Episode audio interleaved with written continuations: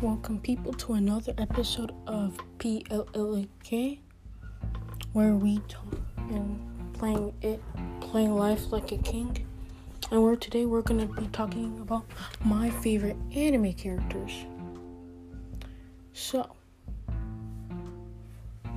starting off on what, um, on what my favorite anime character, I would start with Deku. Deku is one of my favorite anime characters. It's because he's those he's one of those characters that have something to prove and they will do anything to prove that they're on that they're on top. So Deku's dream is to become the num- world's number one hero. So basically, what he does well, basically, how the show starts out is that he has no quirk, meaning he doesn't have a power. He has no superpowers, and that's very unlu- unlucky because most of the planet, 80% of the planet, has a power, and he's part of the 20% that doesn't. However, there's this hero, All Might, who has a power that he can give to people called One for All, in which he gives it to Deku, and then Deku ba- basically throughout the whole series trains hard enough or trains as hard as he can to prove to people that he can that he he will be the number world's number one hero. So it's kind of cool. Um, my f- other favorite character is also from the same show as Deku, My Hero Academia, and the character is Shoto Todoroki.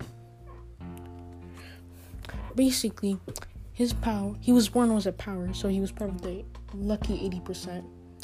And his power is he is half cold, half hot, or half hot, half cold. Meaning, he basically can control fire and ice. Which is pretty cool and very versatile because he can use it in many situations. So basically, um, however, he has a father who is the number two hero who basically has had a quirk arranged marriage. So his father's power is that he can control fire or hell flame. But he but he's the number two hero and he's jealous because he's not the number one hero, which he really wants to be. So he wants to have a successor or a child that will be the number one hero. So he had an arranged marriage where he found someone was a very useful quirk, and so he would marry them so they would have a child. Was like a versatile mix of both of their powers, which is which the person he married had the power to control ice. Therefore, Shoto therefore since Shoto Todoroki is their child, he has he can he has the power to control fire and ice. Pretty cool. Okay, we're going to Goku. I know it's pretty cliche. However, I'm not saying this because I know he's super overpowered. No, I liked um that he's basically the stupid person. He has a stupid character, but he's but he's very compassionate, very caring, and he's pretty much the most powerful anime character you will ever see. And it's kind of funny because he's this stupid, but you get to see him evolve throughout time and you get to see many and how he evolves with interactions. Like with other characters like some characters he he fought with but now they he either fought wisdom in order to save the world or the universe. He even fought like Beerus the god of destruction which is really cool. Since Beerus as I said since Beer Beerus can destroy anything. Hence the name the god of destruction so it's really cool because you get to see this character who's dumb but very powerful evolve over time through many years. It's really cool. Another character I would like is sort of like Goku, who is Naruto. Naruto's not as powerful in comparison to Goku, but don't get me wrong, he's really powerful. Um, Naruto is basically this kid. I talked to about this in a previous episode.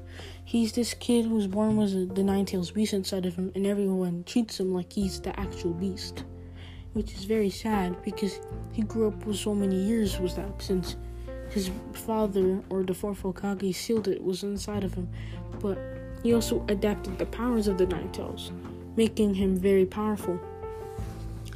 And you get, and he also has many other, um, way many other cool powers such as Sage Mode, Six Paths Sage Mode, Kurama Mode, Bijuu.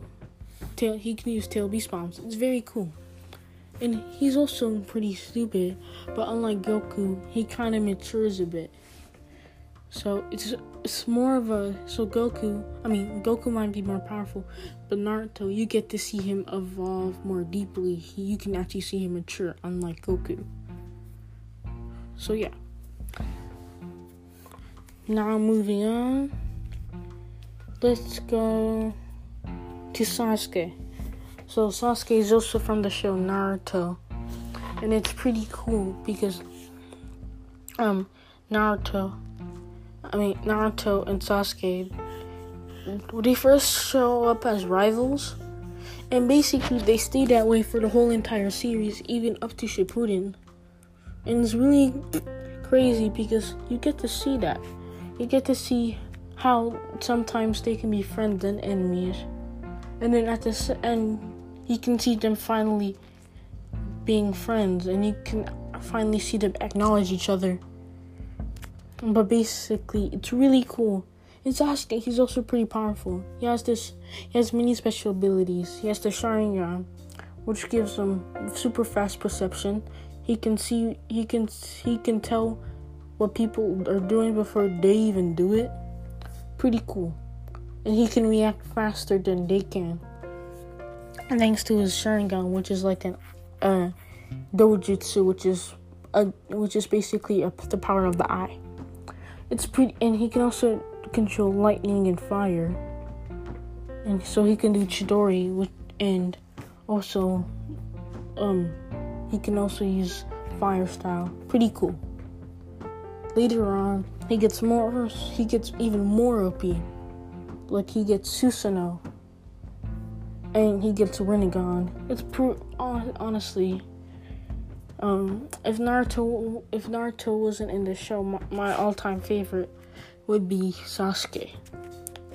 But since Naruto's since Naruto was the like right like his rival, I would respect him. Yeah, so it's pretty cool. Um yeah, thank you, viewers. If you guys have anything you want to talk about, you can DM me, which you can DM me on Instagram, and because I'll leave my it'll be in my description, and I'll also leave the link to my um, profile on my Instagram. So if any of you want to go see it, go check it out. Pretty cool. Have a nice day, Iris. And remember, play life like a king. Bye.